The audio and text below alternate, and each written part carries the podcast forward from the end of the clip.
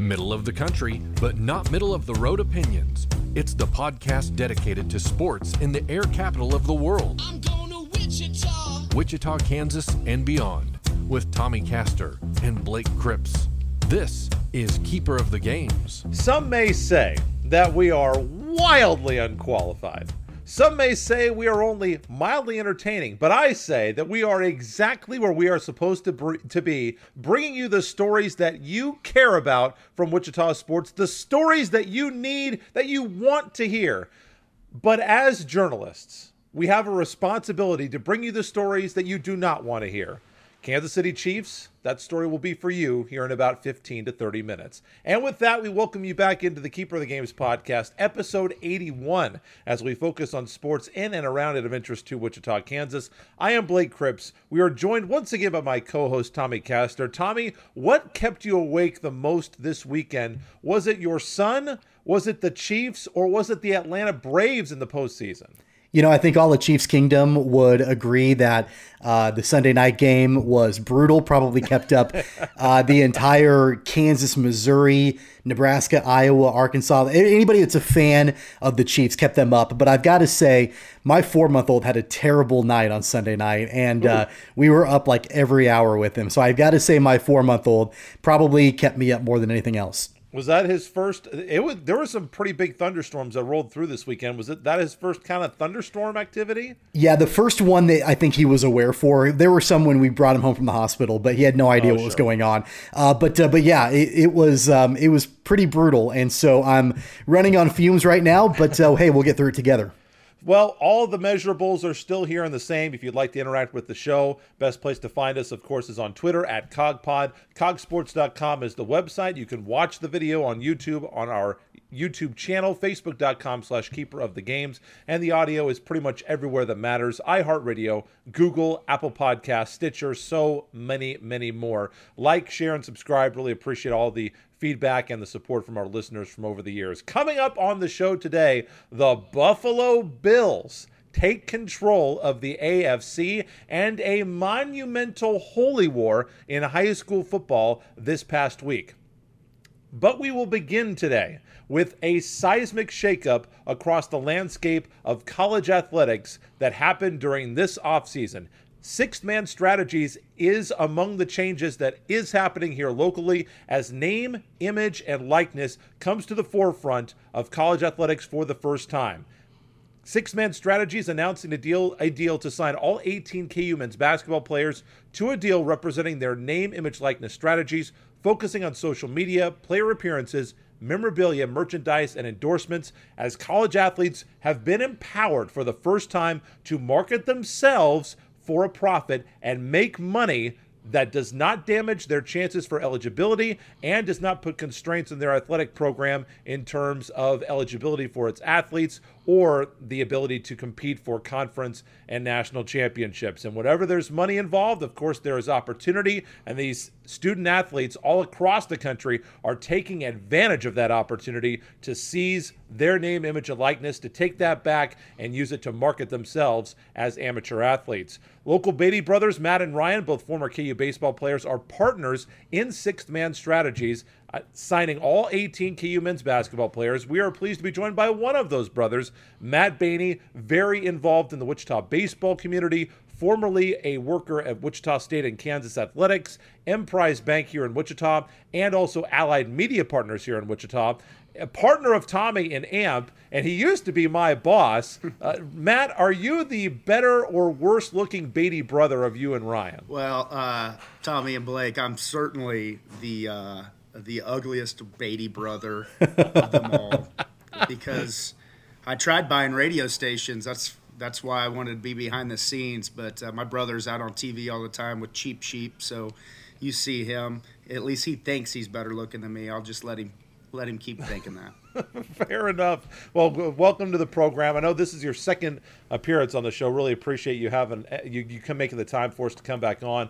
Obviously, with name, image, and likeness being approved in time for this athletic year, I felt, at least from the outside, that there was a bit of a scramble for universities to come up with rules and policies But it didn't take you guys long comparatively to figure out that you wanted to jump into this area, and obviously signing every men's basketball player at a blue blood program like Kansas is a major, major play. What made this opportunity of not just NIL, but specifically KU men's basketball intriguing to you and your brother and everybody else at Sixth Man? Well, first of all, Tommy and Blake, thanks for having me. I'm excited to talk about Sixth Man Strategies and talk about the love for the university I have and Kansas basketball. So that was an easy fit for us. Obviously, we know the importance of what Kansas basketball means to our great university, to the brand, and the importance that NIL is playing into the landscape of college athletics now. It is definitely a, for lack of better words, and you hear it all the time, and I'm actually kind of tired of saying it, but it's truly the Wild Wild West. And if Kansas is going to play in this space, we have to do it at the best level possible. And just like everything we try to do. And so my brother and I sat down with a couple of our partners in town and looked at the landscape. What's unique about NIL is again, it's the Wild Wild West, where there really aren't a lot of rules to this. And with our connections as both alums, my previous stop as being the senior associate AD in charge of fundraising for the athletic department, we thought, hey, it might be a good idea to reach out. So I just called Bill on the phone one day and said, hey, I'm thinking about this. What do you think? They are, the athletic department and the basketball team are they can't talk a lot about it because they can't persuade, they can't do anything. I just said, hey, if I went down this path, is this a good idea? And he goes, Beatty, I don't think there's a better guy that could do this. I would support you in that. I'll open up as many opportunities as possible. There's not a lot I can do. I just happen to have Mitch Lightfoot's number still from working in the athletic department. I said, hey, man, I'd love to set a meeting with you guys and talk about what we can do in this space. And he got me a meeting with all 18 players, and the rest is history. So we're working down that path now. Before you go, Tommy, what a luxury it is to just pull up and it's like, yeah, I just called Bill Self on the phone, no big deal. I mean, I just call him on the phone. I just like that, kind of that little nonchalant under the radar flex Matt just gave. Like, I just called Bill Self on the phone. Yeah. No big deal. Hey, Matt, I remember when you were on the show a little over a year ago, and we were talking, I think, about baseball, youth baseball in the Wichita Metro. I think we were also talking about the sports forum and some other things that were going on. Obviously, you've got your hands in a lot of different areas, not only in Wichita but statewide and beyond. But I remember you when you came on. We got on the topic of talking about college athletics, and at the time, it's almost like you're Nostradamus or something, because you were talking about how you just felt like there were some major, massive changes on the horizon for college athletics. So, clearly, the kind of the seismic change that we're seeing right now is something that, you anticipated, and maybe not just on the NIL front, but also, the restructuring of the conferences, realignment, all of that stuff. So walk me through the time right now for college athletics and how Sixth Man Strategies plays into what college athletics is right now and what it's going to be in the next several years. That's good. Yeah. When we talked last time, it was about a year ago. And I told you it was a kind of a ticking time bomb of conference realignment, poking its ugly head. I thought we still had probably a year or two before that, so I can't give me all the credit for figuring this out, but certainly knew that conference realignment was going to poke its ugly head eventually, and then Texas OU ripped the Band-Aid off and started the tumble.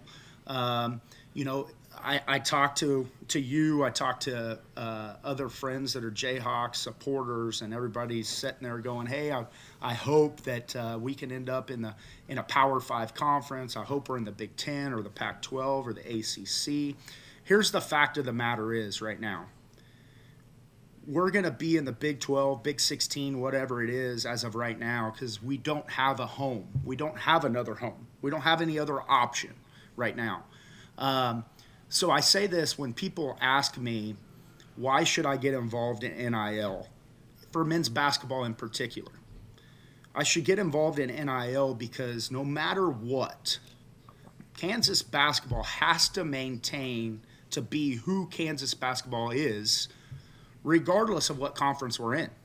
If we're in the Big Ten, ACC, SEC, Pac-12, Mountain West, don't want to scare anybody, but we're not invited to the Big Ten right now strongly because of our football program, right? It's just not to the standard that we need it to be to enter a conference like the Big Ten, which is naturally where would be a good fit. These conversations have been happening for the last 10, 15 years of where this thing's going, the ticking time bomb. We knew that at some point the NIL is going to open up. What we didn't expect was the NC2A to say, just throw up on us for the very first time and say there are no rules. And so to your point earlier, Blake, is everybody starting to the schools were starting to freak out. Like, what do we do? What do we do? What do we do? Interesting, I called David Reed up on the phone, who's the compliance officer at Kansas. Now, when you're – and he's a stud. He's awesome. One of the best in the country. And what was funny about it is when you're in the world of fundraising, we talk to compliance on a daily basis. And we often go in and we say, okay, what can we do in a certain situation? Can we do this? And the reason why we started with what can we do is because that list was always really small when it came to that. So I asked him when I got him on the phone, I said, hey, David, what can we do? And he goes, Matt, let's flip it for the very first time.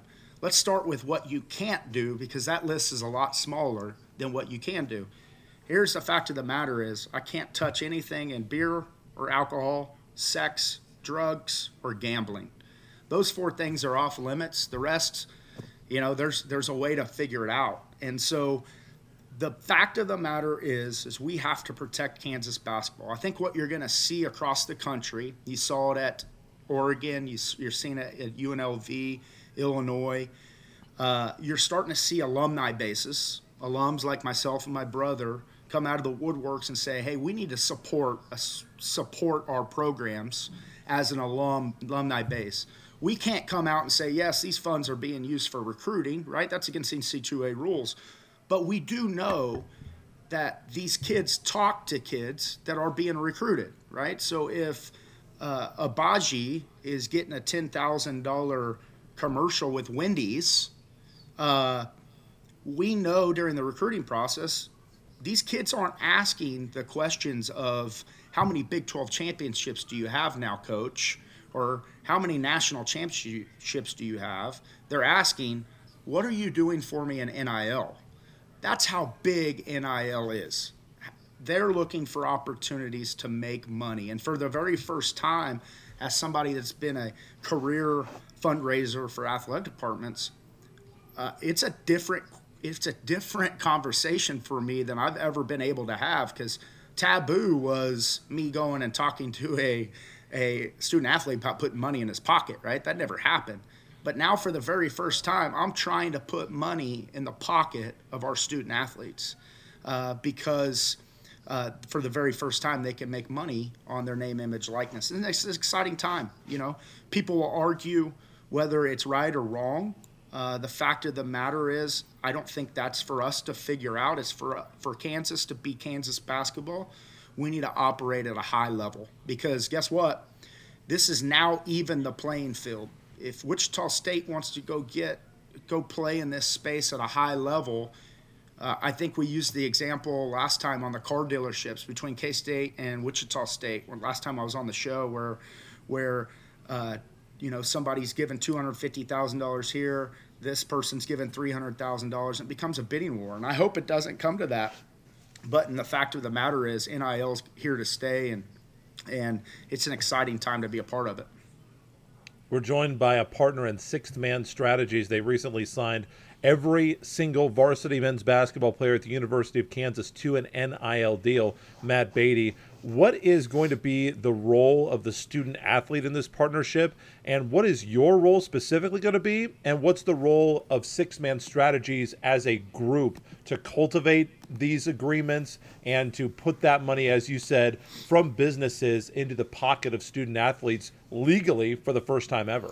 Yeah, you know, the most important thing for these kids to realize, and what's exciting about our 18 basketball players at Kansas, is they made a commitment that their best marketing for themselves is to go win on the basketball court, right? They got to win. And at Kansas, if you go out and win, this fan base will support you in everything you do. For the rest of your life, they will support you. And so they know the fact of, for them to be successful on the court, they can't be worrying about a $500 Twitter post. They can't be worrying about going to do the sponsorship at the local car wash. They need somebody to kind of monitor that for them, to monitor those opportunities, put those deals together for them. I think the fact of the matter is 99% of all kids in college athletics thought that it was going to be really easy for them to just open up their DMs on their social media and people would start sliding in saying, hey, I want to give you $5,000 to do this, $10,000 to do that. The fact of the matter is, between Division I, Division II, and Division III, the average NIL transaction has been $45. $45. It's not a lot of money, right? And so I think these kids have figured out that, you know what, this is a business now. This is tough. And for me to be the most marketable I can be, I got to go win on the basketball court. So let's transition that stuff, the business side over it, to people that have interest in it, people that have experience in running businesses and marketing and all that. So our job at Sixth Man Strategies is to put those deals together. We're doing it through, we got a unique club that we're starting called the 100 Club, which is 100 supporters, fans that want to get involved in an NIL, where they're given $1,000 a month or $12,000 a year. Through that, we'll raise $1.2 million. That will be split among the team annually. So we know going into every single year, we're going to have $1.2 million. We're also going to do the Blue Blood exclusive. The Blue Blood exclusive is, you know, my boy John Kirby, Jayhawk Slant. I think it's a Jayhawk Slant type Fog Nut Ned on steroids, where we're going to give behind the scenes access to our membership. And so we're going to charge $15 a month to give them behind the scenes, where you can get on and do a live FaceTime with Christian. You can do a live, interview with David. Those are things that people want. And at fundraiser, we didn't get access to student athletes like we do in NIL. And for the most part, that's what separates us from fundraisers and now doing the marketing of these kids is, these kids, if they open up the reins on being available, people will pay for that. And so the way NIL works is all they have to do is give something in return. So Blake, you're a lot better looking than Tommy. So, but if you were, I don't know about that. If you were asked to show up and do an appearance at the local restaurant and do a thing. The great thing about this is capitalism at its finest. They might pay you $10,000 to come do this appearance.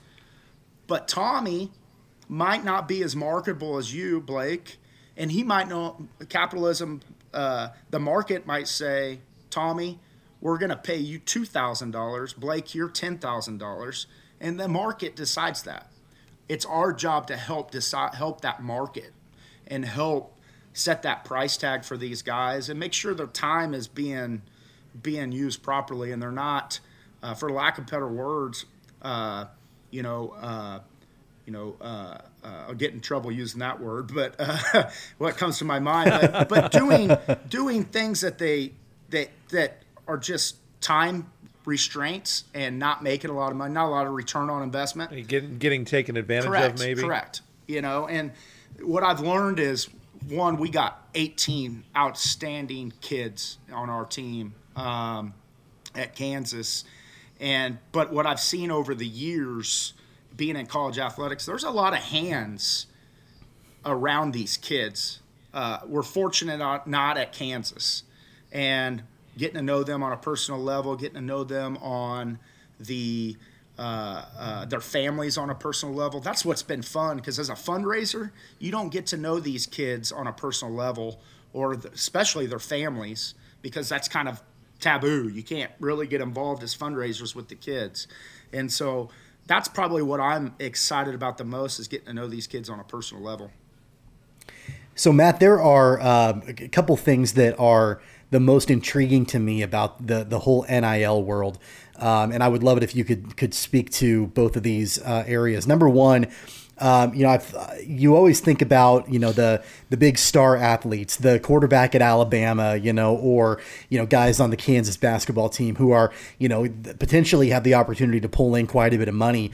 But I think that, there's an opportunity out here for, some of these players in other sports, and in a lot of cases, namely women's sports at universities, that they're going to be able to be compensated for their time. I mean, it could be something like putting on a clinic, or going in doing a camp, and actually being able to be compensated for what they're doing in that world, and being able to make a little bit of money here and there with that. So that's one area that I find intriguing, and how it opens the door up for opportunities outside of just the major money-making athletic programs. And then number two, just the opportunity for these student athletes to have the chance to learn about the business side of the world while they're still in college, and I always go back to that 30 for 30 called Broke, mm-hmm. Where they're interviewing all of these athletes that lost all their money because they surrounded themselves with bad people. They didn't have the education they needed to handle all this money. And I would like to think that if there are people like Sixth Man Strategies and other groups out there at other universities, you guys can really help these athletes learn how to manage their money, learn how to trust the right people, surround themselves with only the people that have integrity, that sort of thing. So those are kind of the two areas that I find most intriguing. Would love to get your thoughts on those two areas. Yeah, no, certainly, starting with, what I call the Olympic sport athletes, like baseball players, I probably wouldn't have been able to bring much money opportunities in, but what it does is allows me to go make money on doing camps back home, and not have to get paid at get paid what the other guy's being paid, When you go before they changed the rules, if I went to go get paid at a camp as a University of Kansas, say I was the only Division I athlete there, I'd have to get paid as the same as the D2 guy, the volunteer, or not volunteer because he's getting paid, but the junior college guy. Capitalism, the market didn't dictate. I had to be paid what everybody else was getting paid, or it was an impermissible benefit. Now the market dictates that. And so that's exciting for Olympic sport athletes to be able to participate. What's also exciting is, we had a call, my brother had a call yesterday with an attorney in the Kansas City market, gentleman that's originally from Wichita and played football at Kansas. And he wants to do a billboard display to market his company. And he exclusively asked for, hey, I want 3 male athletes, I want 3 female athletes. And to help him choose those 3 female athletes. So there's going to be a lot of opportunities like that. They're going to open up that I'm excited about. So yes, you're right. At Kansas, a walk-on at Kansas is going to have more opportunities for him financially than even a starter, say at St. Mary's or somewhere else, because of the brand that Kansas is and the strength of the fan base. There's going to be a lot of opportunities. There's going to be the one-off deals where a kid can go get a $1 million deal. At Kansas, can that happen? Yeah, sure, that can happen. Do we have those kids on our team right now? Maybe not. But I think these kids could make a really good, some really good earning potential in the next 6 to 12 months, and really set them up. Right now they're the most marketable they're ever going to be for some of them, even if they go to the NBA. Some of them at Kansas, they're the most marketable they'll ever be, and so that's exciting. you know, we've talked to the kids. One thing that we're doing at Sixth Man is we're talking to them about financial strategies. We're bringing people, getting others involved outside, third parties, financial advisors, insurance brokers, those type of things, bankers. If they're not taking a business class right now, they need to be taking business classes and talking internally with Vincent McCamey, who does all the academic advising with Kansas. We had a conversation because I wanted to make sure that these players have opportunities to have somebody internally to talk to, not just us. And he's really pushing these kids to take finance classes and those type of things, which is exciting because right now it's a business. And we're talking to a couple right now about not only having their checking account, but we're going to also set aside a tax savings account where we're going to be pulling 30% of their earnings out to save and just put in a fund, because the last thing we want these kids to do is, A, get a bunch of money and then all of a sudden go spend it, and at the end of the year go, or come April, I got a tax bill, and they're going, oh crap, I got to figure this out. So and so we're helping with that. A couple of the parents have asked for that, so that's exciting that parents are involved in it. And so, you know, tax strategy, legal strategy, those type of things, that's all we're bringing all that to the table, and we're excited to work with them. Matt Beatty joining us from Sixth Man Strategies. Wanted to talk to you a little bit about what Tommy had just brought up there, the opportunities, because you look at some of the other sports that aren't necessarily revenue producers.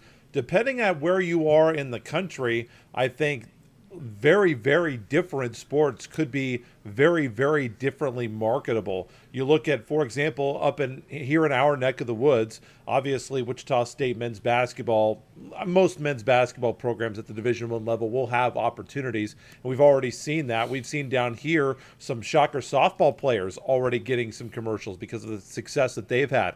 Up in the Lawrence area, the KU volleyball team has not been that far removed from a Final Four, just won 9 matches in a row before losing back-to-back matches to Texas. I cannot explain to both of you how big an opportunity there will be for Nebraska volleyball players. I can't tell you how big it will be because of how dominant that program is, and because, let's face it, Nebraska football ain't what it used to be. So what I wanted to ask for you is, because you've already mentioned that people have been reaching out to you, you've only signed KU men's basketball players, but people are asking you, hey, I need some female athletes.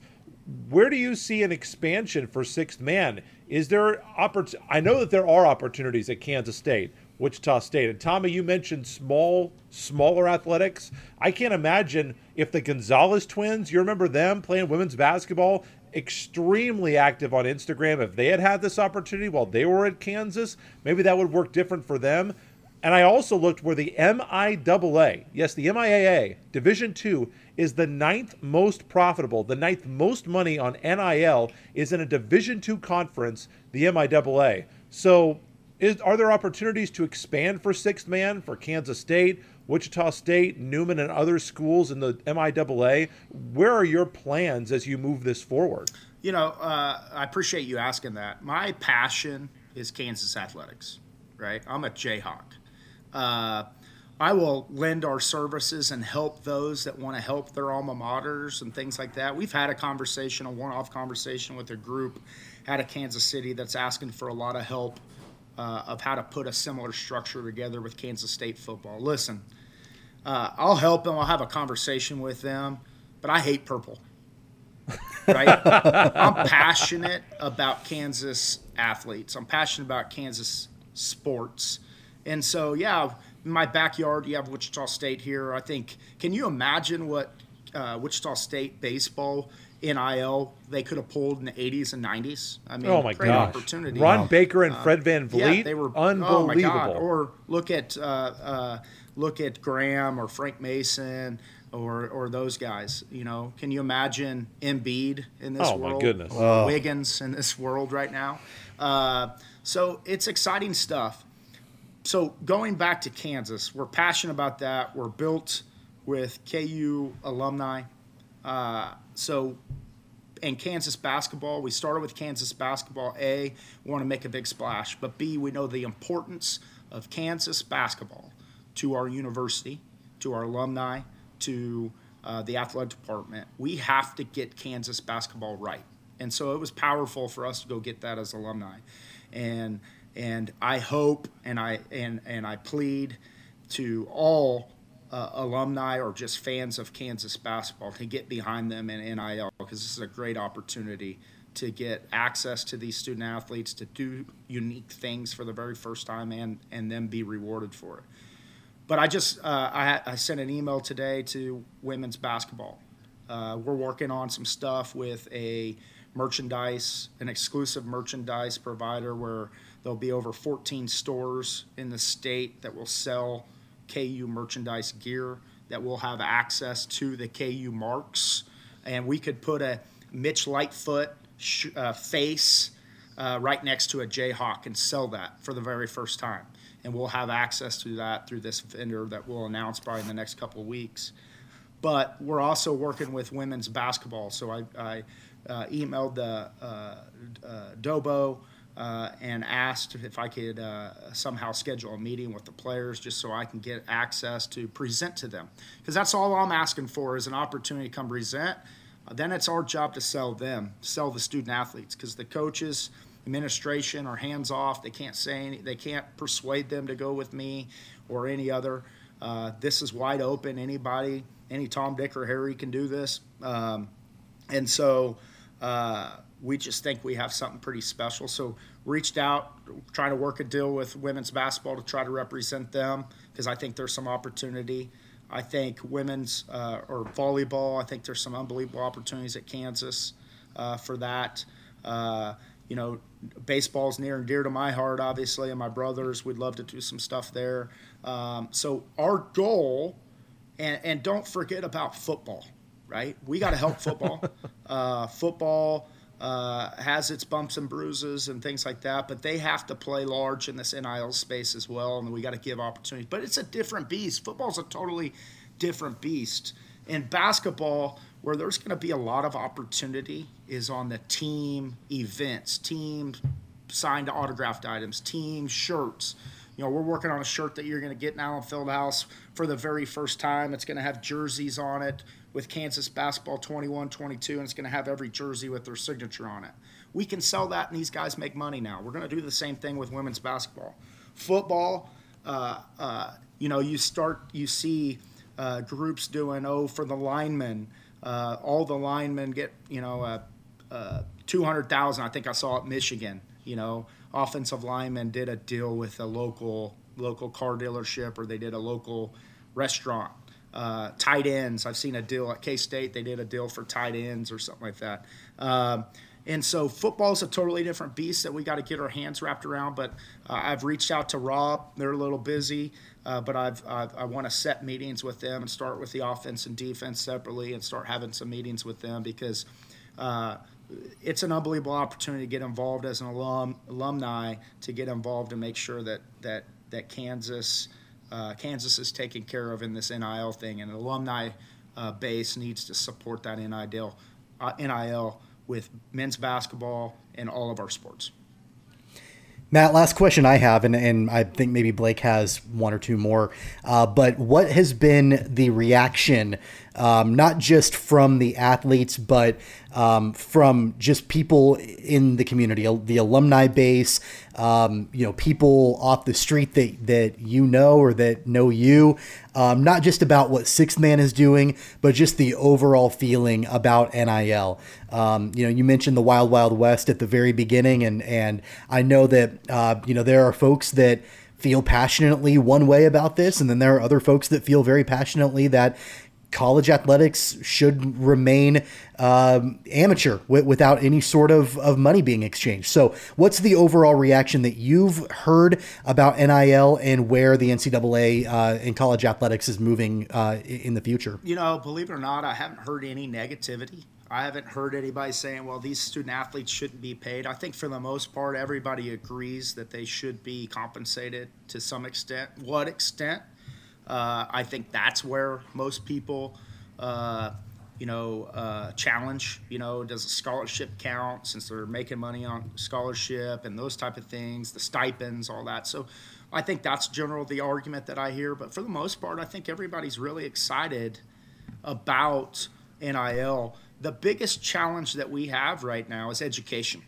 Because it's the Wild Wild West, because there's no rules, we're used to the NC2A coming down and say, you can't do this, you can't do that, you can't do this.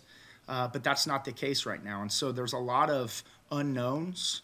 I've had conversations with 100 Club members of saying, okay, well, for your $12,000 commitment, you get X, Y, and Z, and you get to do these things. And they're going, whoa, wait a minute. I've never been able to do that. Why can I do it now? And so it's trying to educate them because it's different. And we are, we have nothing to do with Kansas Athletics. We have nothing to do with the Williams Education Fund. And I fully, as you know, as somebody that led the Williams Fund, that is near and dear to our hearts as family, as the Beatty family, because that's where my athletic scholarship was generated. From the 6,000 donors that we have in the Williams Fund. So that still is important to support these student athletes financially through the Williams Education Fund. That's not going to change. But what has changed is these kids now, for the very first time, get rewarded for their name, image, likeness, and the opportunities that they bring to the table. And that's exciting. And at Kansas, like you said, we have to do it A+. We have to do it top notch. And for us to continue to compete at a high level, the way Kansas basketball should and we expect, we have to get NIL right. And we need to support these athletes in the NIL. Final question for you that I have. One of the big things that Kansas fans are thinking about right now is probably not KU struggling on the football field. It's probably not, boy, KU is going to be really good on the basketball court. And I think both things are equally true for this upcoming season. But I think a lot of Kansas fans are worried about what is going to happen. Where are we going to land on this carousel? Is the Big 12 going to be good enough for our programs? We've had some teams that are leaving. Some teams have come in. Are there going to be any other teams? And the teams that are here, are they going to be good enough to sustain KU football and help them to be competitive in all of these sports that you're trying to represent student athletes in? Is it going to be good enough for men's basketball and football and volleyball and baseball? So my question to you is, when conference realignment, as it continues to take shape, and it will be taking shape for the first time with NIL as a reality, how will the strength or weakness of a program and what they do for their athletes, NIL, affect conference realignment? Or do you think that maybe it won't affect it at all? Well, I think what NIL has done, Blake, is it's equaled the playing field for those that want to play in this space, right? The colleges that have a wealthy or an engaged, I think that's a better word, an engaged alumni base in the NIL space, can go play in this space, right? If they know, if a recruit knows that the current student athletes on base, on site, on campus are getting these type of deals, that, again, NIL can't be used to go out and recruit. Can't say, that, hey, if you come here, you're getting $750,000 worth of NIL deals. Is that probably happening? Yeah, probably at some programs. Is that right? Enforceable? But how do you stop that? I don't know. I mean, it's the same way now is how do you enforce it now? So, or they do enforce it. So, what we talk about is the current. It's important for us to do right by these current student athletes, A, and if we can get that done at a high level, recruits know exactly what we're doing here at Kansas. And yeah, that assists in recruiting, right? They know exactly what we're doing at Kansas and that there's opportunity, that this fan base is going to support them. Local businesses, car dealerships, restaurants, local fan base, they're going to support them in NIL, and that's what they're interested in. So by taking care of the current student athlete, it helps in recruiting naturally, as we all know. So, but, conference realignment is here. It's real at Kansas. I think somewhere of 60 to 70% of our conference revenue is tied to OU and Texas. That's a lot of money that's leaving the door, right? And can we make that up with the BYUs, Houstons, other schools? I don't think so. No. And so when it comes to recruiting, does conferences matter? Yeah, I'd say so. I want to go play in a Power 5 conference, right? There's different amounts of money available in a Power 5 than being in the ACC or the AAC or the Mountain West, right? You want to be labeled as a Power 5 financially. It's good for the institution as well for research dollars and those type of things that a lot of people don't talk about. So conference affiliation absolutely matters. But what matters more than anything, in my opinion, as an alum, is Kansas basketball's place in whatever conference we're doing or we're in. It doesn't matter if we're in the WAC or the ACC or Big Ten or whatever conference. Kansas basketball has to be Kansas basketball. So the way to protect that is NIL. NIL is such a big piece of the future of college athletics, and it's here to stay. It might be, I think what you're going to see is legislation.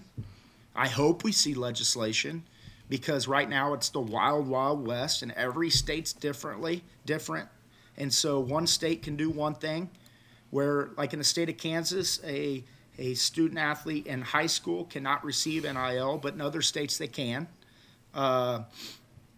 because of NCAA rules. In Kansas, somebody that's in prep school can receive it, but in other states they can't. So there's a lot of different rules, and so I think what you're going to see is federal legislation that is hopefully going to level this playing field out so everybody knows what playing field they're on, because right now everybody's different, and some athletic departments are really involved in NIL across the country because the states allow them to. In Kansas, athletic departments aren't involved. Is that a good thing or a bad thing? I don't know, because at Kansas, we got to go fundraise. We got tickets we got to sell. We got to fundraise for the Wayne's Fund. We got to do all those things, and that's still important. It's the most important. But we don't go get players. We're not Kansas basketball if we don't do NIL right, because we're recruiting against Kentucky. We're recruiting against North Carolina and Duke and Louisville. We have to be able to compete one-on-one with those schools in NIL space, right? And they're going to bring in significant amount of money. So people ask me all the time, what do you think these kids can make? I think you're going to see it across the board from, at Kansas, you're going to see a kid make $5,000 all the way up to probably $750,000. It's going to be a wide range. And so we have to be able to compete in that space for our current student athletes. And if we get that right, it'll help us in recruiting to get those kids. Well, when we started, we said we talked to Matt for probably like 10 or 20 minutes. Well, we talked for like 35 minutes. I could keep going, Blake. There's so much stuff that we could delve into. I feel like this, like if we were doing sports talk radio, there are so many avenues that we could go down.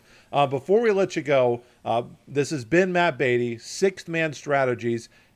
Where are you guys? Where is your social media presence? Where's your website? And if there is a local business owner, maybe down here in the Wichita area, plenty of KU fans down here that might want to use one of these guys to promote their restaurant, car dealership. We can have some Jayhawks eating queso possibly. How do they get in touch with you? Sixmanstrategies.com. We have on there, we have some links on there to fill out some information, to give us some general, it's inquiry information, so it asks you some questions. And that's how it gets a hold. Email goes straight to our partnership, and then we're usually in communication within 12 to 24 hours because we're looking for opportunities for these guys. We're active right now. We're actively launching the 100 Club. We're working on the Blue Blood exclusive. So there's some exciting things. We're getting ready to launch a raffle. So what's cool about this, guys, is we're getting ready to launch a raffle where all these guys are going to be putting links out on their social media. We're raffling off a dinner for 2 or dinner for 50 with the team. team and coaches. I mean, how cool is that? You get to have dinner with coaches, and before you couldn't make money on that. And so we're excited about that. So we're going to be auctioning that off. Hopefully we get that out this week through raffle. So you can get on, buy a raffle for $10, $20, $50. All the money goes to these kids. And that's what we're kind of launching with as we're going out and raising funds through this 100 Club. So if you're interested, there's some great opportunities. There's some marketing opportunities, great business write-offs for marketing expenses. The biggest thing is these kids have to do something to receive. So if, Blake, if you're a student athlete, you have to I can pay you $5,000, but you got to do something for me in return. That can't be those four things that we talked about earlier. Sure. And so you can sign an autograph, and I can pay you $5,000. Tommy, I can pay you $20,000 for your autograph, and I'm going to take in about $5 for my autograph. So the market will take care of itself, and we're excited. So Sixth Man Strategies, find us on social media. We have all the handles, the Facebooks, the Twitters, the Snapchats, the what do they call that? TikTok. I think we're doing some TikTok. Yeah. Don't ask me. Ask my partner, Chrissy. She does all that stuff. So it's exciting. But sixthmanstrategies.com. And just follow. Make sure if you're not, follow all the guys on social media because they're going to be posting everything and getting it out there. So I'm excited. So thank you guys for the opportunity. No problem. Once again, that's Sixth Man Strategies with a 6, 6th, not SIXTH, 6th. manstrategies.com. And also, I think a great opportunity for some people if they want to use their likeness to promote charity as well. Another opportunity for these guys that we didn't even discuss. Matt, thank you so much for being on the show. We appreciate it. I appreciate it. And I will say this, we also own 12th Man Strategies, so we have some opportunities with football. So sounds good. Thank you, Matt. We'll see you. Well, Tommy, I mean, that's just like Matt, to be always thinking ahead of the next thing. So 12th Man Strategy, what's the other, 9-man strategies for baseball? I mean, you could get, how many strategies could you get there? Yeah, I mean, there's a lot of different strategies out there. We just got to get creative and figure out what they all are for sure. That's pretty awesome. One thing that would be nice, it would be if the Kansas City Chiefs could come up with a strategy to not turn the ball over, as they really, really disappointed in that loss against the Buffalo Bills.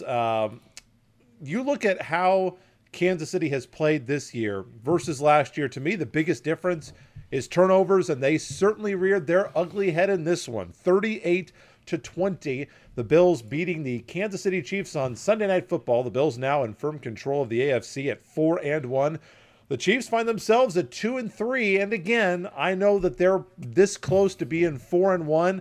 They're not that far away from being 0-5 at this point, Tommy. And when you look at the Chiefs, they're not exactly running it back to the Super Bowl again, are they? A capacity Arrowhead Stadium crowd, a lightning delay of over an hour, not enough to stop the Bills, an extremely impressive, convincing victory for Buffalo on Sunday. The Chiefs never led after the 7:45 mark in the second quarter.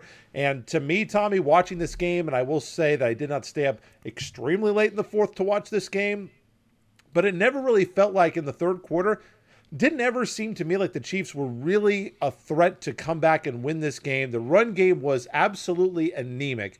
I know everybody's going to point to the defense, say, oh, the defense totally lost the game. Let's relax on that. Yes, the defense did give up a couple of absolutely brutal touchdowns in the first half. There's no conversation we can have about this team without talking about how bad the defense is, and we will have that conversation. But while Kansas City did pick up a respectable 120 yards on 23 carries on the ground, CEH had 7 carries for 13 yards. 7 for 13. He's the top running back. Left the game with an MCL sprain, could be out a few weeks. Patrick Mahomes was by far the best runner. Heavy lifting, 8 rushes, 61 yards. Mahomes threw the ball 54 times, 272 yards, 2 touchdowns, but 2 picks. Josh Allen was clearly the better quarterback in this game, throwing for 315 yards, 3 touchdowns, no interceptions.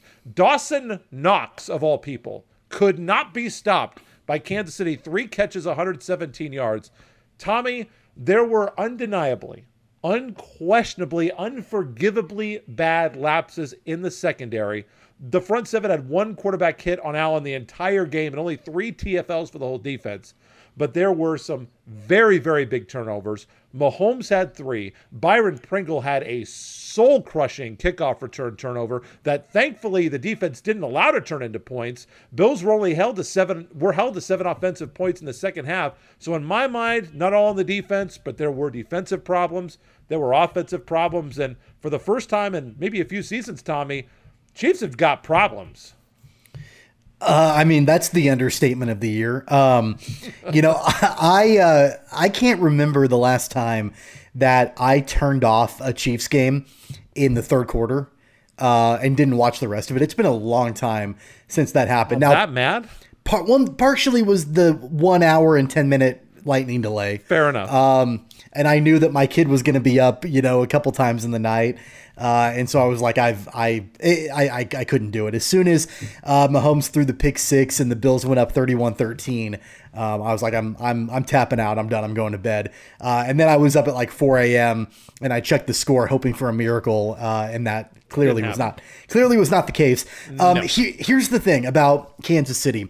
There was not a single facet of the game that was positive for Kansas City. Like, there wasn't a whole lot that you can point at and say, that was solid. Hey, at least the Chiefs had that. Hey, at least the Chiefs did so-and-so. That didn't happen in this game against the Bills. Buffalo absolutely outclassed Kansas City every level of that ball game. And that's different than what we've seen throughout the entire season. Although the Chiefs have lost other games this season, we've come on this show and fans on social media have said, oh yeah, the Chiefs defense was pretty terrible, but at least ... There's no at least right now. There's nothing that you could look at from that performance on either side of the football and come away feeling encouraged, come away feeling positive about that effort. The Chiefs were absolutely dominated on both sides of the football. And we can break down all of it. You just did break down quite a bit of it. The secondary, atrocious. Dan Sorensen should not see the field again.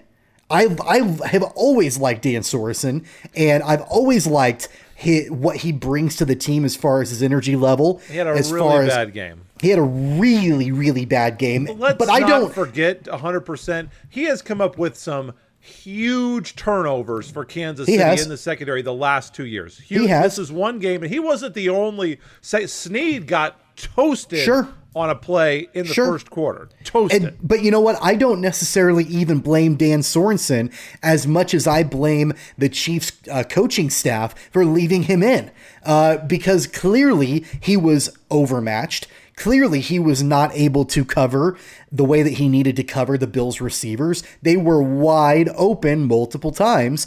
You know, at the end of the day, that's on the coaching staff for not making an adjustment and putting somebody else in there.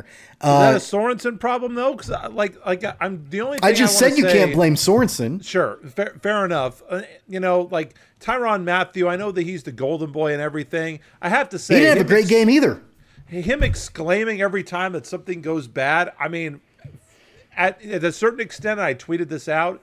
I get it because, yeah, I feel the same way. But at the same time, you know, you're a leader. You don't see Salvador Perez doing this, you know, when Escobar drops a ball or when, you know, a pitcher walks another batter. You don't see Salvador Perez doing that. But let's face it.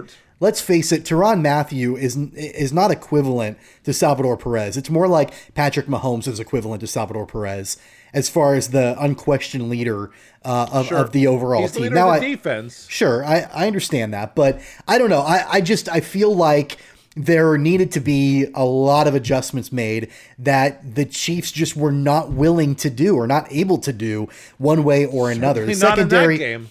The secondary was atrocious.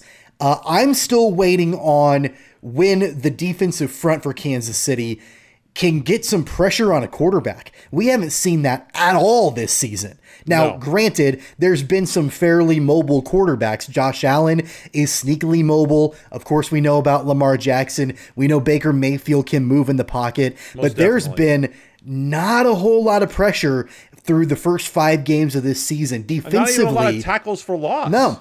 And a lot of missed tackles past the line of scrimmage. There just really isn't much positive to say about the defense. Now, I'll go back to my original point.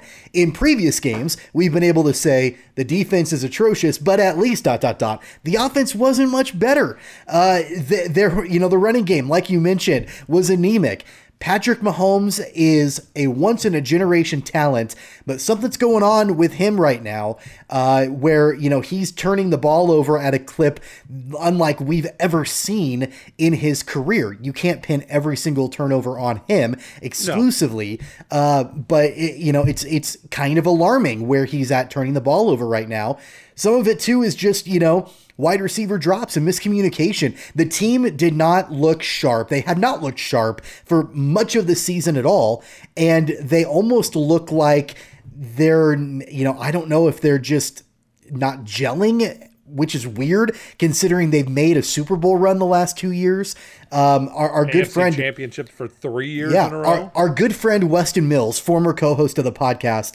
I saw him tweet yesterday making some comment about how he wonders if the fact that the Chiefs have played in February the last 2 years is starting to wear on this squad. I don't know. I think that's a stretch. I don't know if you can pin it on that. They say that in basketball a lot where, like LeBron James, he's playing poorly now because he played so many games and he plays in the finals every year. He's played, 80,000 games, which you get 6 months off in the NFL. I think you can recover from February. I'm just pointing out that in other sports, they do say that it's a thing. And football, there's no sport that is more physical than football, at least in North America. So maybe Australian rules, whatever. Here's what I think is going on right now, as best as I can tell, is that a lot of people want to associate this season's Chiefs squad with what we saw back in 2018 when, that was the MVP year for Mahomes. He broke out onto the scene. They were putting up 50 some points a game, but the defense was absolutely awful under Bob Sutton. So a lot of people want to associate those two seasons together. The difference between 2018 to 2021 is that, yes, the defense is just as bad, if not worse, now than in 2018, but the biggest difference is that NFL defenses are not surprised by Patrick Mahomes anymore. That does not discount or diminish the skills, the athletic ability, or anything that Patrick Mahomes can do for Kansas City. He is one of, if not the best quarterbacks in the league. He has the chance to be one of the best quarterbacks, if not the best quarterback of all time. He absolutely does. But I think you have to admit that there was an element of surprise the first season, maybe even somewhat into the second season, of what Patrick Mahomes could do throwing the football and 100%. The crazy arm angles and the mobility, the escapability, the arm strength. You name it, Patrick Mahomes could do it, and defenses did not know how to react to that. Defenses are able to respond. NFL defenses are intelligent, and they're the best defensive football players in the world for a reason. They will adjust with some of the best minds as coordinators in the NFL. They are able to adjust. So it's a chess game, and right now, the opponents for Kansas City this season have had a pretty solid game plan on what they need to do to figure Patrick Mahomes out. Now it's going to be up to Andy Reid and Eric Bieniemy and everything that they can do offensively to try to win and make another move in that chess game. McCole Hardman, I think, was maybe the one bright spot. I didn't remember seeing a ton of drops that really bothered me in the wide receiving corps. I thought they played overall pretty well. McCole Hardman led Kansas City with 9 receptions, so I thought it was a very good thing that Patrick Mahomes found an additional target. But Clyde Edwards-Helaire did not run the ball well. He only had 2 targets in the pass game, 1 reception. Kansas City has got to have more from him when he comes back, if he can come back healthy after his MCL sprain. Darrell Williams, I thought, was the better running back option yesterday, clearly, on Sunday, for those of you listening as we push this out on Tuesday. I don't know why that is, because I think CEH is more talented and has the measurables that are better except for size, but the production is obviously not matching that. Chris Jones being out has not helped the defense. He had a wrist injury, did not play, was inactive for the game. But he's been in some other games and, quite frankly, hasn't made a difference. Chiefs entered the week as the second worst defense in all of football. Defensively, the Chiefs are the only team in the league giving up over 7 yards per play, and they're bottom five in the league against the pass and the run. But the turnovers have been the biggest change, Tommy. One of the best teams in football last year at holding on to the ball. This year, they're one of the worst. There's only two teams in the entire universe of professional football that have double-digit turnovers. The Chiefs and the Jacksonville Jaguars have 11 apiece. 11 turnovers in 5 games is not just staggering. It is an alarm bell that is blaring, a siren glaring on this season if the Chiefs cannot figure this out. What's even worse than just the number of turnovers, which I agree with you, 11 is staggeringly bad through five games. Wow. But what's even more alarming to me is the turnover differential. They're -7 in the turnover differential right now. And what we've come to expect from Kansas City over the years, even when the defense has been suspect, usually the Chiefs defense is pretty good at taking the ball away from their opponents. They have only forced 4 turnovers defensively through the first 5 games while giving the ball up 11 different times. And it's not like it's just the quarterback, Patrick Mahomes, throwing interceptions. We've seen it all. We've seen interceptions. We've seen fumbles lost by Patrick Mahomes, Clyde Edwards-Helaire, Tyreek Hill. We've seen kickoff return fumbles. There was one on Sunday night. We've seen that just all the different ways that you can turn the football over. Kansas City has shown that this year. So here's my question for you, Blake. The Chiefs set at 2-3 right now, clearly. I think that the thought of a Super Bowl run is not dead in the minds of people, but I think that there's a lot of concern right now. And as we have stated, there are significant problems on both sides of the football that were apparent and exposed by the Buffalo Bills on Sunday night. So my question to you is, if you're Andy Reid, if you're Brett Veach, if you're the Chiefs squad, what do you start to do to try to turn things around? We know that the first 5 games of the season, schedule-wise for Kansas City, was a juggernaut. We talked about that prior to the season. It gets a little bit easier moving on. They play Washington this weekend. They're not a fantastic football team. But overall, organizationally, what can the Chiefs do to start to turn things around? I don't know if there's any quick fix for this. I mean, what piece do you put in to a team that's the worst defense by such a large margin? Let me tell you. There were two, and I'm not saying that this is nothing that they can do right now. They missed the boat, but there were 2 high-profile free agents that were released by their teams last week, in Stephon Gilmore from New England and Jalen Smith from Dallas, and the Chiefs landed neither of them. Those were 2 opportunities on the table with 2 above-average defensive players, starters in this league, and both of those players went elsewhere. That's a little bit different than what we've seen from Kansas City over the past couple of years. Everybody wanting to come and play for Andy Reid and with Patrick Mahomes and the entire squad. That's how they got Josh Gordon.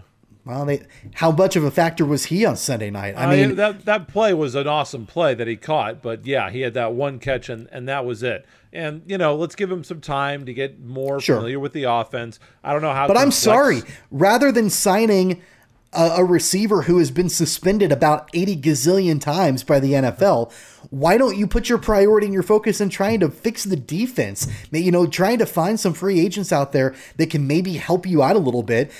I know Stephon Gilmore is a cornerback and Dan Sorensen is a safety, but I'd much rather try to figure some way out to get him on the field rather than Dan Sorensen. But at the end of the day, the Chiefs missed out on both of those acquisitions. Well, they're going to have to find something out with the defense. Obviously, Washington is not going to be nearly the task that Buffalo was offensively. Josh Allen is by far one of the best quarterbacks.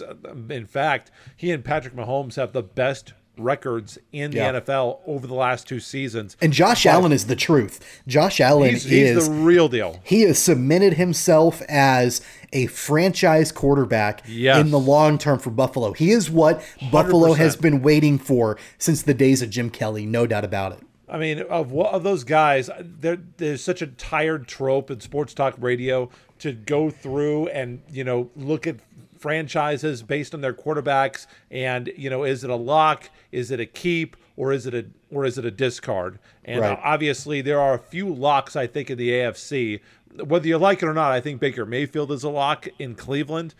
I think the obvious locks that I think of at the top of my head are Patrick Mahomes, Lamar Jackson, and if you don't have Josh Allen on that list of lock quarterbacks in the AFC, I don't know what football. I don't know what to tell you. I'm really sorry for you, but you're totally missing a guy who is having an all-pro season right now. So you mentioned that it's going to get a little bit easier. It will. The Chiefs are going to have the chance here to play some more of these teams from the NFC least, a division that has been historically awful the last few years. But you look at Washington and the football team so far, they've won two games. Now, the two wins are over the Giants and the Falcons. And the Falcons, boy, what had happened to the Dirty Birds? They are really bad. And the Giants, well, they've only won one game. And again, they're in the East. So this is going to be a step down. But the next week, you've got the Tennessee Titans. Tennessee is 3-2. Tennessee with overtime win against Seattle. People have respect for that club. And they also beat Jacksonville and Indianapolis. And obviously, Jacksonville's pretty awful. And Indianapolis, people don't really know what to make of the Colts, I don't think. So again, nowhere close to the level of competition where the Chiefs came out of the gate playing, you know, three of the four teams that we thought would be the prime factors in the AFC to go to the Super Bowl. And let's face it, Chargers are, in my mind, for the rest of the season, if you discount the last 3 years for Patrick Mahomes and you only look at what's happening this year, Chargers have to be your favorite to come out of the West. They have to be your favorite to win the West based on how they are playing right now. So the Chiefs had better figure things out against Washington, Tennessee, and New York in the next 3 weeks, because you've got the Packers coming up the week after that. That's not going to be any cupcake. And then you've got the Raiders. They've been in turmoil now. We'll get to that after the show as an addition that you're going to make. Breaking news coming up on that. And then I still don't know what to make of the Dallas Cowboys. That'll be a really popular game up here in Kansas City because there are a lot of, you know, fly-by-night Cowboys fans up here in Wichita that I'm hoping will, you know, watch their team lose by about 1,000 points in that game. But I don't think that this is an automatic win. There were times in previous years, you were going into games, you thought, you know, even if they play bad, they're going to just figure out a way to beat Tennessee. They're going to figure out a way to beat these fringe wild card teams. It's just going to happen. You don't have to worry about it. If they play like they did against Buffalo, I'm not sure that they beat Washington. I'm not sure that they beat Tennessee. They probably beat New York playing like that because the Giants are just really bad. But I'm not sure that they can just walk into stadiums and beat teams with a defense that's this bad and an offense that's turning it over this much. So they better start figuring it out. They're going to have to do it on the road against Washington and Tennessee, but they've got the kind of teams coming in that they can try to get things right on, to try to work on things before they end the schedule with a lot of divisional foes, very, very important divisional games coming up for the Chiefs. The expectations are sky high for Kansas City, and they will remain that way as long as Andy Reid and Patrick Mahomes are there. Absolutely. You know, the fact that they're a Super Bowl winning team 2 years removed from that with largely the same team from that Super Bowl run, the expectations are rightfully going to be very high.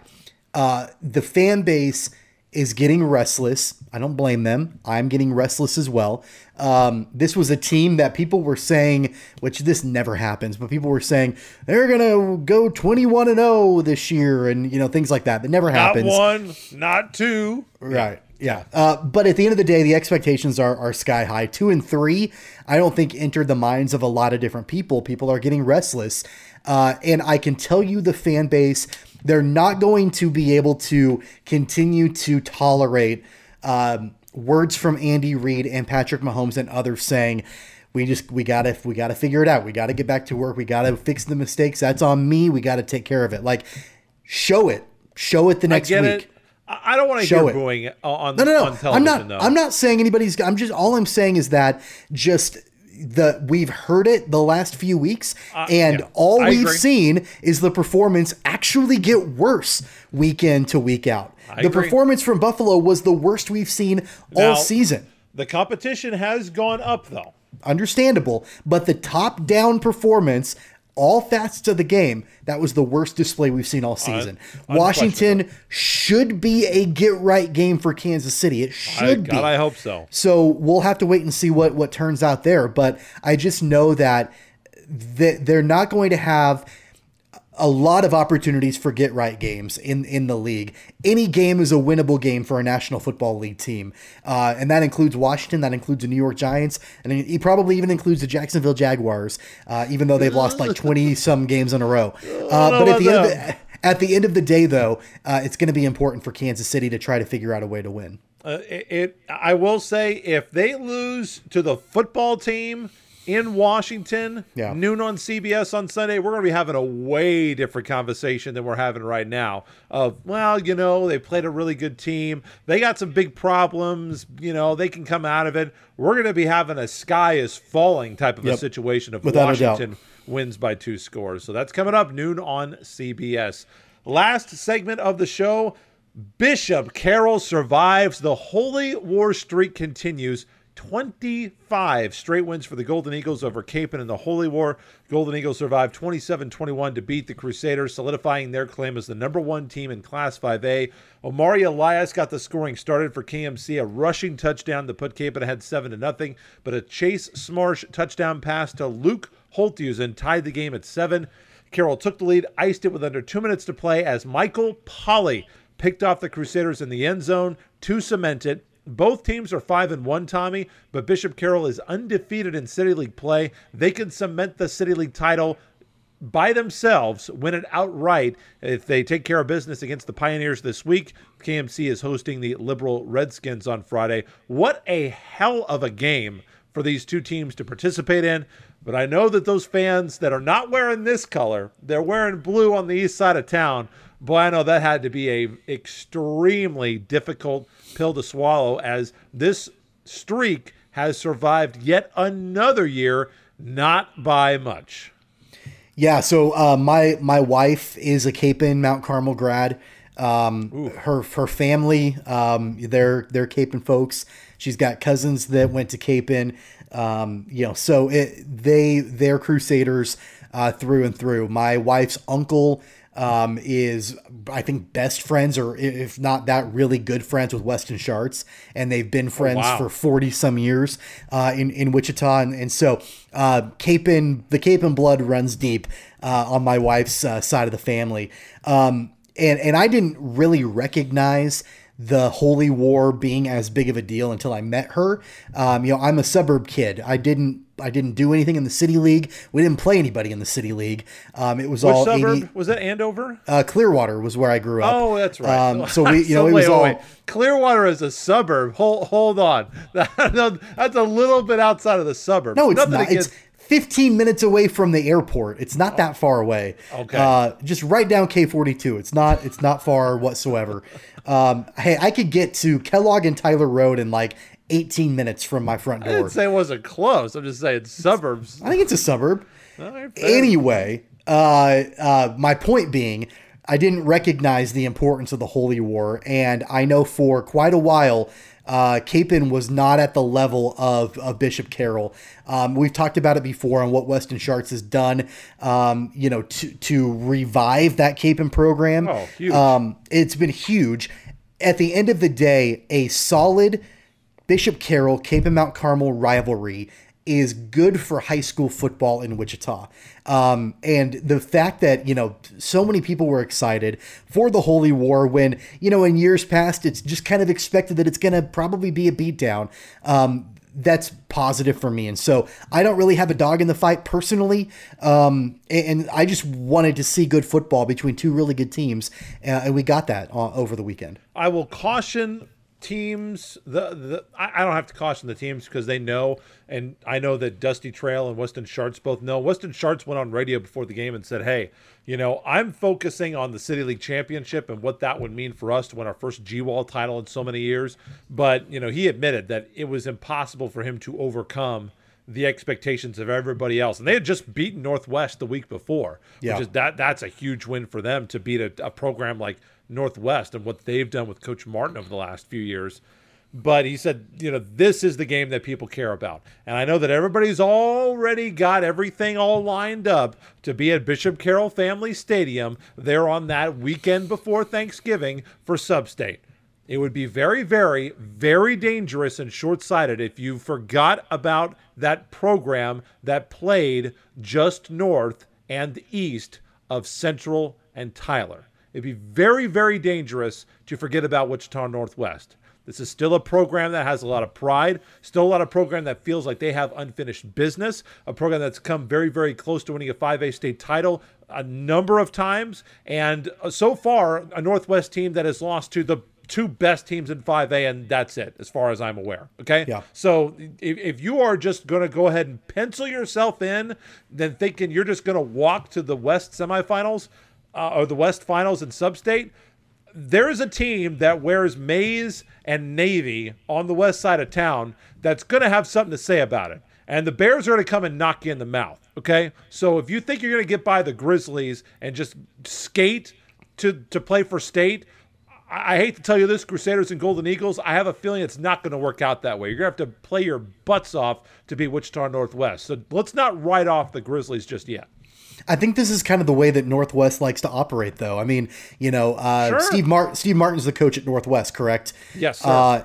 I guarantee you that, you know, they're quietly going about their business and letting the hype of the Holy War and Capon and Bishop Carroll let it dominate the news cycle while they just go out there and win football games. And, you know, it's hard to overlook a team that has been as dominant in the City League as Wichita Northwest, but there's built-in hype with the rivalry of the two Catholic schools. Now, keep in mind, there's also a built-in rivalry, the Battle of Tyler Road with Bishop Carroll and Northwest over the years, but it doesn't have as much allure to it as the Catholic Holy War does year in and year out. So I think it helps Northwest that Cape and Mount Carmel is an improved football program, because I think it allows forces Bishop Carroll to, I don't want to say be distracted, but focus more energy on that inner city rivalry between those two teams, while Northwest is just out there again, winning football games and pursuing a state championship. So, you know, it's obviously more than likely a 3-team race in the City League. Most definitely. Yeah, it's going to be super intriguing to see which one of those teams comes out on top. Would not be surprised to see all three participating in the, I guess that would be the sectional round, yep, with a chance to play for a sub-state championship on the line as we whittle things down to the last 8 teams in Kansas. It's going to be happening here. The lights are going to be off early. We're going to have the lights on from kickoff as daylight savings time will come to an end, and that's when you know. I talked to Shuckman about this when I was doing the Carroll games. You know when the lights are on and it is black, the sky is black at kickoff, that's when you know the games start to really, really matter. It's just a different feeling when you walk into the stadium and it's already nighttime at 6 o'clock or 5:30 when you're showing up. You feel the difference. It's probably like 45 degrees outside. Oh, way cooler. 50. You're wearing your coat. Wind. Yeah. Oh yeah. I can't tell you what that feeling is like. Really, really exciting time to be working high school football. So that is our show for today with just one unfinished piece of business, and that's to hit the music. Time to go around Wichita for our Wichita Whip Round, the best stories from the Air Capital that we didn't have time to get to on the show today. Tommy, let's start with you, your whip story for this week. So I actually have 2 that I'm going to bring to you here on the show, and maybe I'm stealing one of them from you. I don't exactly know what we'll going to have. But number one is Riverfront Stadium going to be hosting a football game for the very first time in the history of Riverfront. November 21st, Riverfront Stadium will host the Kansas Jayhawk Community College Conference Football Championship game at 1 p.m. I'm really interested, Blake, to see what football at Riverfront Stadium will look like. There's great football in that conference. Obviously, Hutch Juco is dominant. They've been good for a long time. National champions.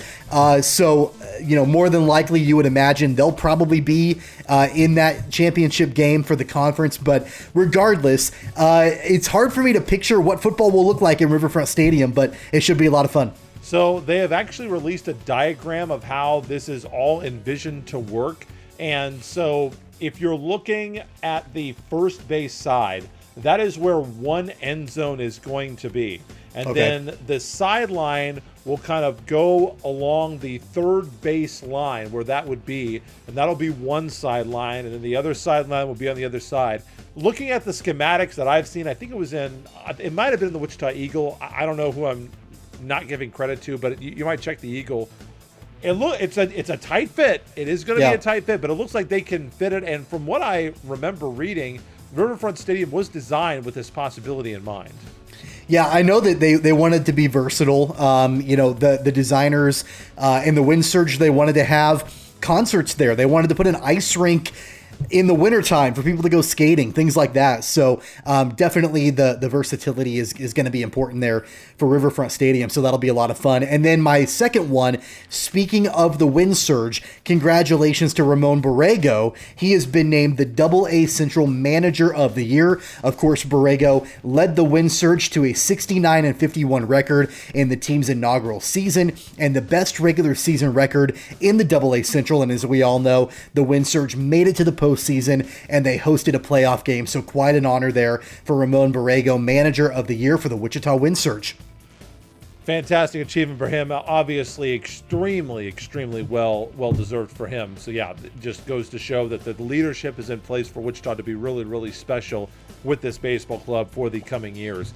I am going to go to the volleyball court. Sophomore outside hitter Briley Kelly leads the Shockers to 2 road wins in the American Athletic Conference over the weekend, including a career-high 29 kills on Sunday. Shocks go on the road. They beat Memphis and Southern Methodist 3-1 and 3-2. They played 9 total sets this weekend. Kelly had 16 kills, 4 digs, 2 blocks, and an ace in the win over the Tigers, and she was not done. On a massive 61 swings, she hit 361 in the second match. The 29 kills are the second most in the modern era of Wichita State volleyball. She had 45 kills over the weekend, only 12 errors in the 2 matches, which is insanity. Shockers improved to 9-6. They are back in action on Friday against ECU, 7 p.m. First serve on ESPN+. Really big for the Shockers. They had about a 5-match losing streak. They've come back now, I believe, with 3 straight wins to go to 9-6. So really big for this young group of Shockers, even though Briley Kelly's been there for like 4 years because of coronavirus and injuries. She's gotten these extra years. This is a group that's going to have a lot of seasoning if they can stay together under Coach Lambeau here in the next couple of seasons. Yeah, I mean, obviously we know what they've been able to do with that program over the last few seasons. And so, definitely an exciting time to be a part of that program. And I'm excited to see what they can do in the future. Time to wrap things up with the additions, corrections, and retractions. One correction from last week. I said that Kansas State was playing football last week. I was wrong. Nope. KU is playing Texas Tech this week. 3:00 on ESPN+. Kansas State hosting Farmageddon against Iowa State. That's a 6:30 kickoff on ESPN2. So my bad on that one. Any ACs and Rs for you, Tommy? Yeah, a really big addition that doesn't directly impact fans of Wichita, but if you are a fan of the Chiefs, you'll definitely want to know about this. It's no secret that on this program, we typically record the show on Monday evenings and we release it Tuesday mornings. So this is literally breaking as we're recording the show. In fact, when we had Matt Beatty on the program, this was coming down.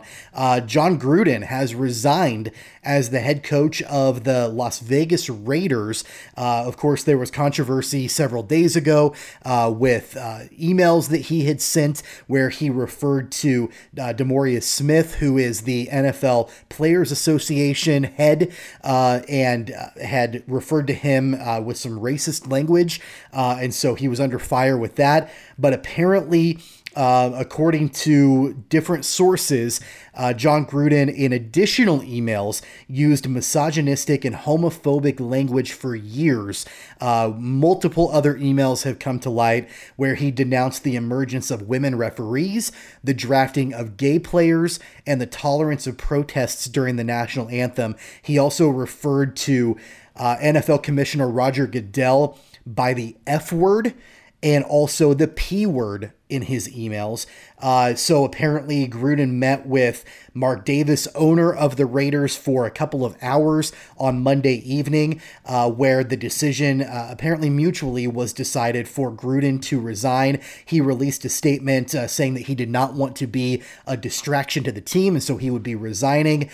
He finished the message by saying, "I'm sorry, I never meant to hurt anyone." So breaking news on this Monday night as we close the show that John Gruden is out as the head coach of the Raiders. We also had breaking news earlier today. We had that update on KU men's basketball and possible infractions from the Independent Accountability Resolutions process published today. KU, of course, facing allegations of 5 level 1 infractions, a charge of head coach responsibility, and a lack of institutional control. The case, of course, accepted by the IARP in July of 2020. And we had all this bluster. And you know what we got today, Tommy? We got a freaking timeline. What in the world are we? What is this? We got a timeline. Got a timeline, but it didn't even tell you when the closure was going to happen. No, we got a timeline of all the process. We got a timeline of this process that we've been in. Right. Guess what? We know how long this is taking. Right. We don't need you to remind us about how long this is taking. I don't know. You'd have to think, and this was something that we didn't I was stunned. One thing we didn't talk to Matt about, but, you know, some of these allegations, not just with Kansas, but other programs around the country, with what is going on in the NIL world, you would have to think that a lot of these allegations are a moot point now, considering that in a lot of cases it's impermissible benefits, but it's all kind of legal now. So I don't know. It makes me think that, you know, nothing's going to happen. But if nothing's going to happen, just say nothing's going to happen and let's have everybody move on. I guess from Matt's perspective, and he talked about this, you know, the athletic department can't be the one pulling the strings. And so I guess the allegations would be that the athletic department was the one pulling the strings, that the coach was involved.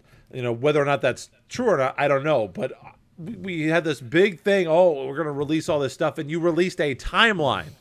You are taking forever. It's been over a year.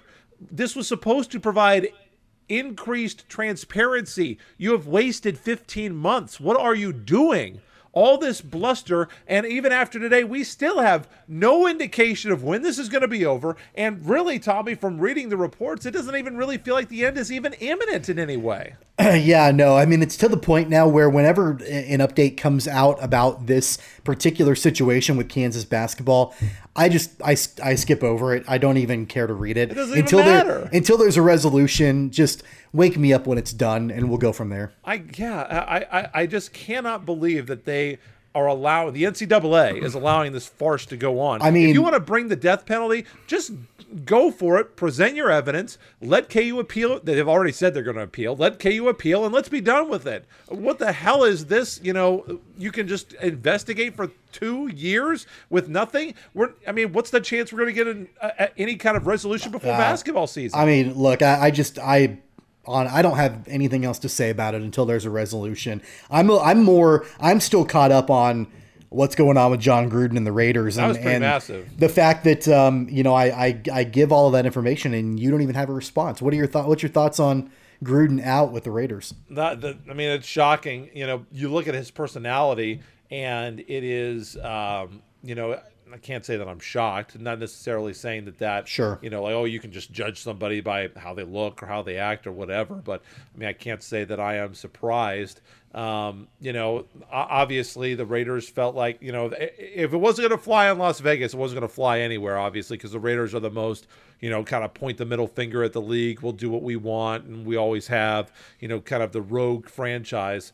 So, I mean, it's not surprising to me that he is gone. You know, what's interesting to me about it, and I'm not, this is not me defending John Gruden at all, because looking at what he sent email wise, I mean, it's despicable. It's interesting to me that all of this happened.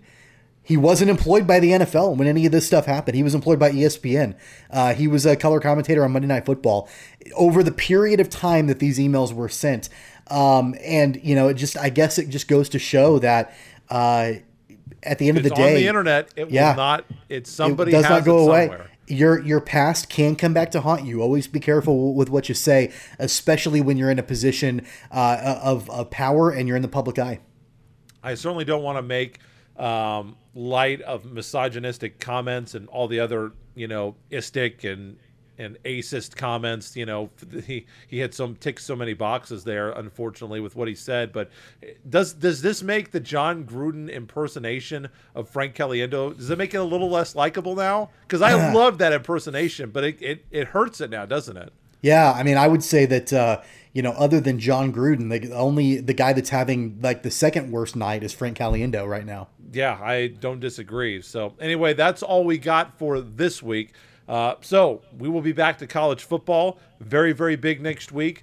Pretty big matchup with Kansas State and Iowa State. I think you've got two programs there for Farmageddon, Tommy, that can kind of turn their seasons one way or the other way, kind of get things back on track, go to 4-2, or you're down at 500, and gosh, can we just make a bowl game and scrape by? I think there's still a path to the top 25 for the winner of that football game. Obviously, with KU and Texas Tech, the only thing that we care about is, will KU win a game? Will they be close again? How will they respond from their worst butt kicking of the year? That'll be found out. And obviously, the Kansas City Chiefs and how they will respond against the Washington football team. We'll have it all covered for you on episode 82 coming up next week. That is our show for this week. Once again, cogsports.com and cogpod.podomatic.com, the best place to find the audio, video on YouTube. Like, share, and subscribe. Again, appreciate all of you out there that keep us doing this. Appreciate you very much. Tommy, for our beloved audio listeners, where can they find you on social media? You can follow me anytime on Twitter at tweetsfromtommy. I am also on Twitter only. If you see me on Snapchat or TikTok, it's a fake account. Delete it and call the authorities, because it's not me. I am at BE Cripps on Twitter. We'll see you next week. A lot more football on tap for you. So we'll see you about 7 days from now. This has been the Keeper of the Games. Take care, guys. You've been listening to Keeper of the Games. Don't forget to subscribe, download, and listen on all major podcast platforms like Apple Podcasts, Google Podcasts, Spotify, Stitcher, iHeartRadio, and more. Visit our website at cogsports.com. Find the podcast and videos on Facebook and YouTube at Keeper of the Games. And follow the podcast on Twitter and Instagram at CogPod. That's KOG Pod.